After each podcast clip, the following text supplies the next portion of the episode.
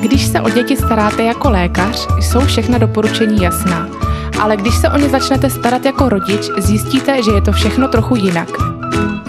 Posloucháte podcast Pediatrie na vlastní kůži. Hezký dobrý den. Ráda vás zase zdraví Jana.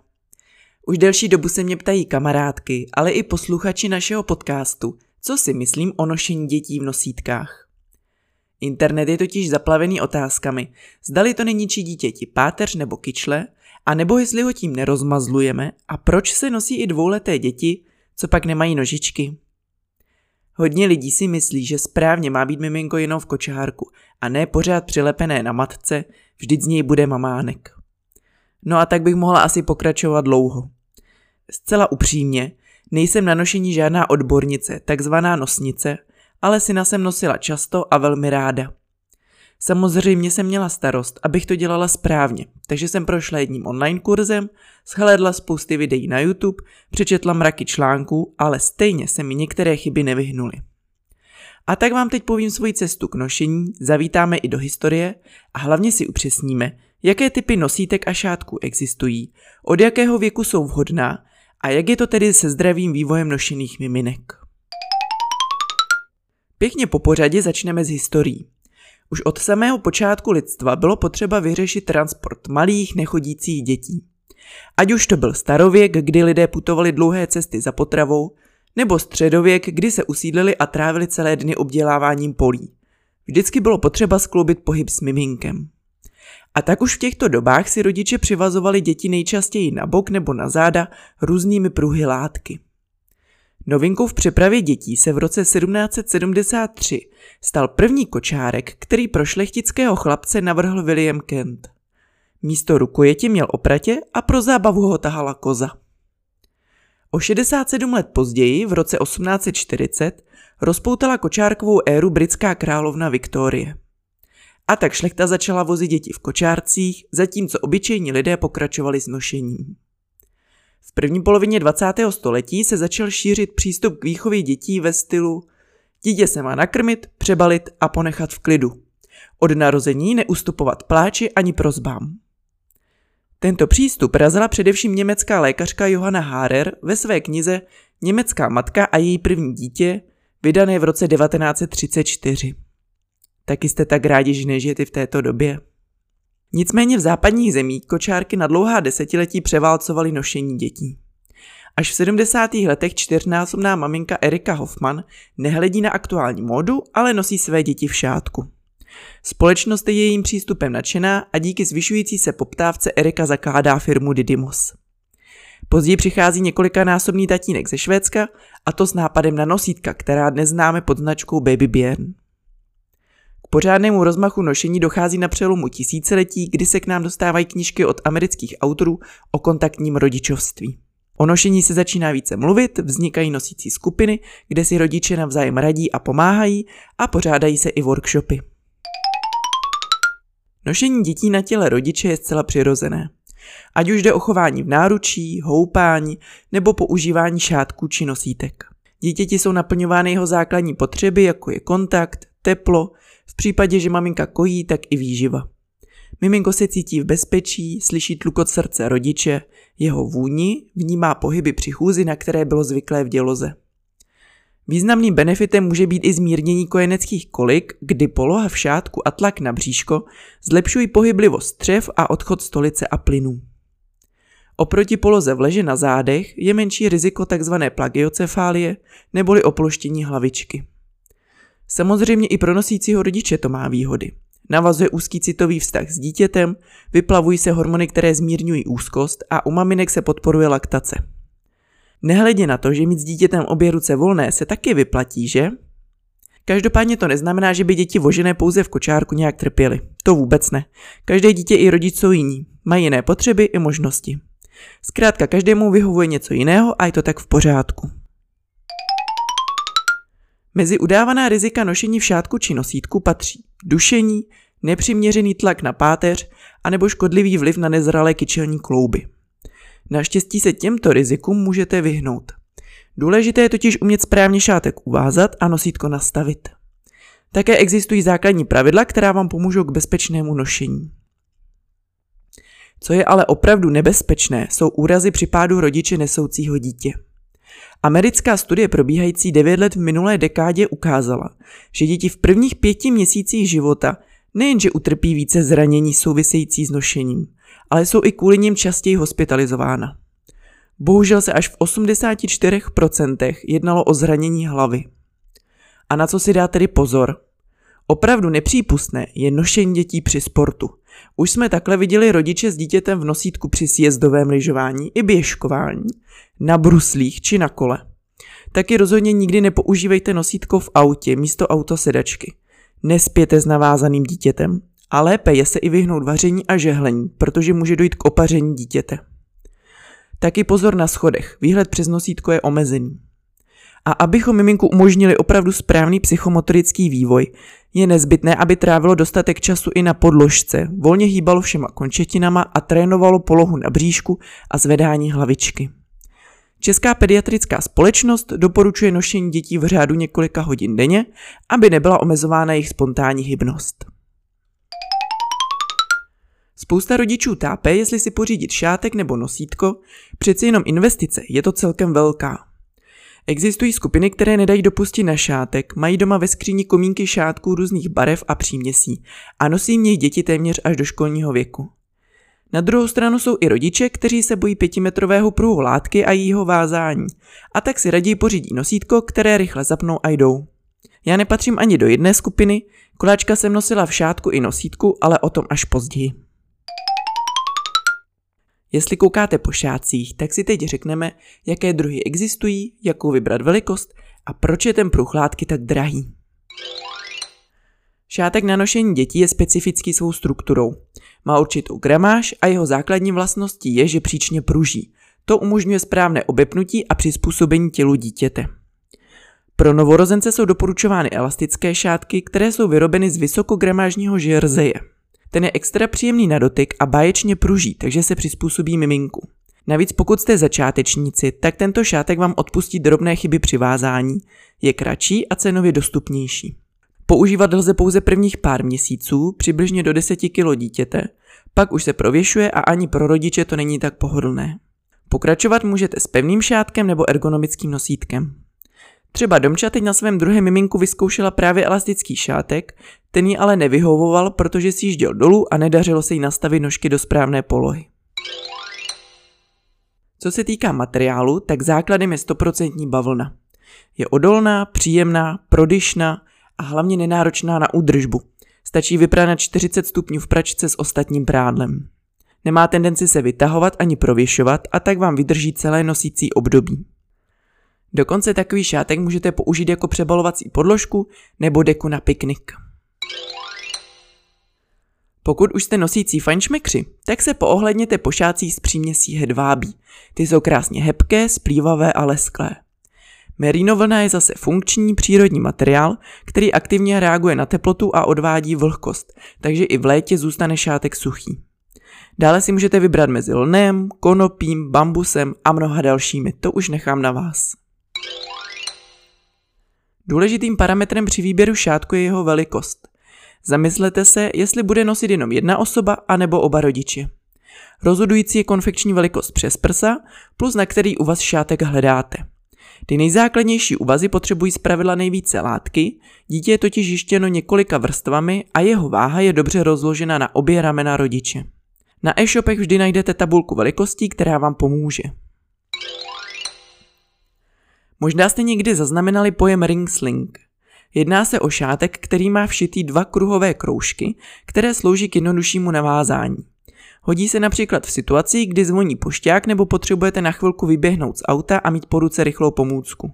Šátek je oproti klasickým mnohem kratší, většinou kolem dvou metrů a můžete ho mít předvázaný. Pak jenom rychle vsunout dítě, dotáhnout a můžete běžet. A přejdeme k nosítkům. Těch také existuje celá řada. Podle velikostí se dělí na novorozenecké, pak ty od třech měsíců a ty největší pro batolata. Většina značek nabízí rostoucí nosítka, kde můžete nastavit výšku zádové opěrky a šířku látky mezi nožičkami. Dále můžete vybírat podle typu zapínání mezi klasickými přeskovými, pak jsou nosítka vázací, která nemají ani jednu přesku a zavazujete bederní pás i ramení popruhy. Těm se říká Meitai a jsou původem z Ázie. Hybridem mezi těmito dvěma typy jsou nosítka takzvaná half buckle, kdy bederní pásy na přesku a ramení popruhy zavazujete. Výhodou je, že se lépe přizpůsobí dítěti i postavě rodiče, například pokud je jeden z rodičů výrazně drobnější postavy, tak při střídání si pouze dotáhne popruhy. Na druhou stranu navázání už trvá delší dobu než u přeskového. Nosítka se také liší materiálem.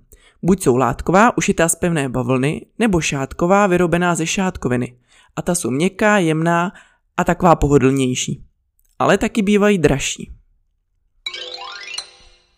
Ještě před pár lety nebylo možné sehnat opravdu vhodné nosítko pro novorozence a proto se do dnešní doby traduje, že novorozenec by měl být nošený jenom v šátku a nosítko pořídit v momentě, kdy už je dítě více spevněné a udrží hlavičku.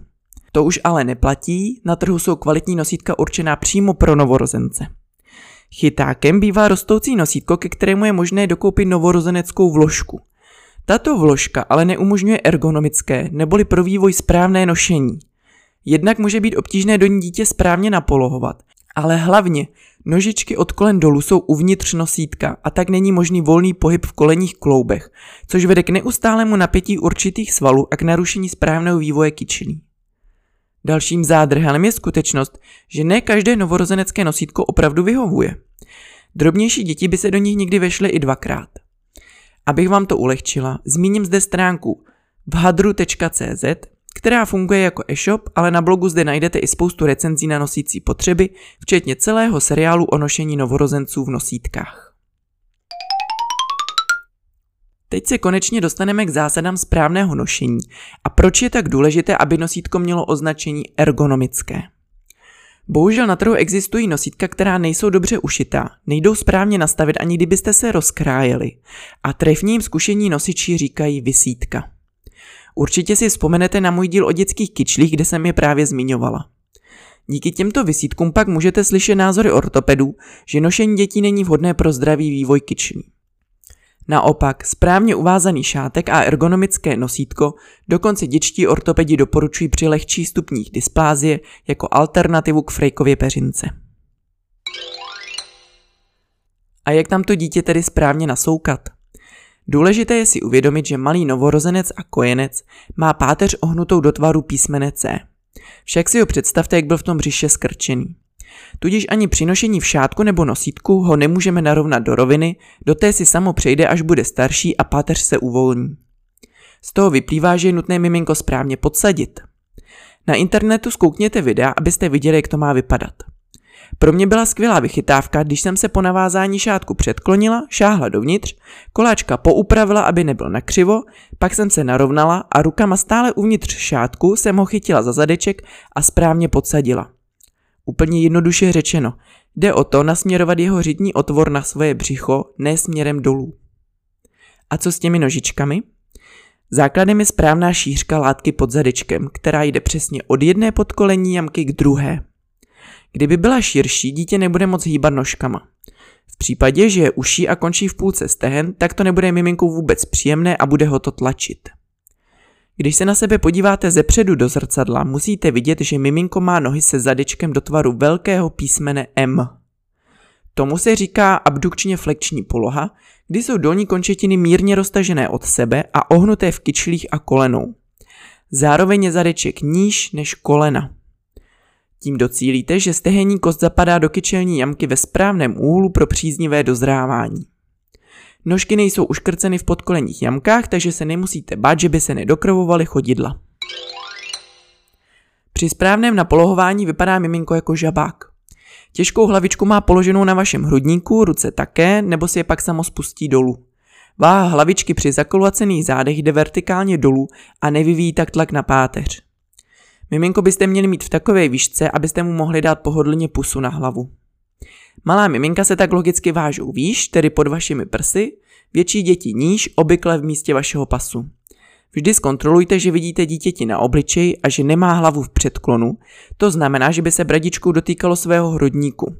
To by se mu potom velmi obtížně dýchalo. Šátky a ergonomická nosítka umožňují toto správné nastavení, které je pro dítě bezpečné a pro rodiče pohodlné. Velkým nešvarem jsou zmiňovaná vysítka, kde dítě nemá nohy do tvaru M a jenom volně visí za rozkrok, případně mu ani není vidět hlava. Takovou americkou specialitou je nošení dětí čelem ven. Bohužel občas vidím na ulici hlavně tatínky, kteří takto své děti taky nosí. Já sice chápu, že pro dítě je to obrovská změna, když najednou vidí takového prostoru a dění kolem sebe, ale pro jeho vývoj to vůbec dobré není. Jednak nemůže mít mírně zakulacená záda, ale spíše dle velikosti tatínkova břicha mají prohnutá dopředu. Nohy rozhodně nejsou v žabí pozici, ale dítě visí za rozkrok, což pro ně není ani bezpečné, natož pohodlné, obzvláště chlapečkům. Taky se miminko brzy přestimuluje, nemá se kam schovat a nemůže pohodlně usnout. Pokud ho máte v ergonomickém nosítku čelem k sobě, tak se může do sitosti dívat po okolí a když už je unavené, tak si k vám schová hlavičku a může spát. Nejde vám z toho už hlava kolem? Pokusím se to teď odlehčit a povím vám, jak jsme to měli s nošením my. Když jsem byla těhotná, tak jsem o tom moc nepřemýšlela. Na ulici jsem sice potkávala nosící rodiče, vypadalo to hezky, ale já už se děsně těšila na vožení kočárku. Koláček je a vždycky byl takové hodné a spokojené dítě, nevyžadoval nic extra a v kočárku neprotestoval. Když mu byl asi měsíc a já doma nestíhala nic moc udělat, začala jsem si o nošení dětí hledat víc informací. Dospěla jsem k názoru, že pro začátek pořídíme obyčejný pevný bavlněný šátek. Manžel sice nechápal, proč to stojí tolik peněz a navrhoval, ať zajdeme do galanterie a necháme si ustřihnout průchládky, že to určitě vyjde levněji. No, šátek jsem zkrátka objednala opravdu nosící a začala jsem se to podle videí na YouTube učit vázat. Základním úvazem je kříž s kapsou uvnitř, hezká videa má například Vanda Schreierová. Takže jsem stála před zrcadlem a zkoušela uvázat plišového medvěda. Je pravda, že mi celkem trvalo, než jsem pochopila, kterou část utahuju vnějším okrajem šátku a kterou tím vnitřním. Naštěstí výrobci našívají do prostřed šátku malou cedulku, podle které se můžete rychle orientovat, že opravdu držíte střed šátku. Při prvních procházkách jsem si taky vyslechla poznámku úplně cizí paní, která komentovala, jak tam je to dítě skrčené a že určitě nemůže dýchat. No nicméně je pravda, že mi v začátcích dělalo potíž správně šátek dotáhnout, tudíž se počase pod koláčkovou váhou povolil a venku jsem ho pak převazovala. Když mu byly asi tři měsíce, zamilovala jsem se na Instagramu do nosítka Tula Free to Grow, které bylo krásně modré s růžovými květy. Ačkoliv jsem o nosítkách nic moc nevěděla a ani si nikdy žádné neskoušela, tohle bylo prostě tak nádherný, že jsem ho musela mít. A tak jsme s manželem nastavovali vše možně přesky a stejně nám koláček nešel správně podsadit. Pořád měl narovnaná záda a to mě štvalo. Pak stačila půlhodinová procházka, aby mě začalo šíleně řezat mezi lopatkama a já přemýšlela, jak ostatní dokážou nosit děti půlku dne, když já sotva dojdu domů z nákupu. Naštěstí tento problém měl jednoduché řešení. Stačilo si víc utáhnout přesku mezi lopatkama, čím se ramení popruhy přiblíží směrem k sobě, člověk se může narovnat a nošení nebolí. Nicméně nevýhoda tohoto nosítka byla jednak tuhost látky, ze které je vyrobené, a za druhé pro vysoké lidi jako my jsou polstrované ramení popruhy moc krátké, takže v podpaži už jsme měli pouze tvrdé pásky, které nás pěkně řezaly. Po výletě na sněžku, když bylo koláčkovi pět měsíců a část cesty se vezl v kočárku a větší část cesty ho manžel nesl v nosítku, jsem se pustila do pečlivého pátrání po nějakém jiném. Jaké bylo mé zjištění, když jsem se na Facebooku přidala do skupiny Nosíme děti a pročetla spoustu diskuzí a recenzí. Tímto jsem objevila značky, které lajkovi moc neřeknou, ale zkušení nosící rodiče na ně nedají dopustit. Konečně jsem objevila nosítka ušité ze šátkoviny a moje volba padla na nosítko od slovenské značky Bílenka. Nádherné, měkké, příjemné nosítko, kde byl koláček jako na obláčku a já si nošení začala opravdově užívat.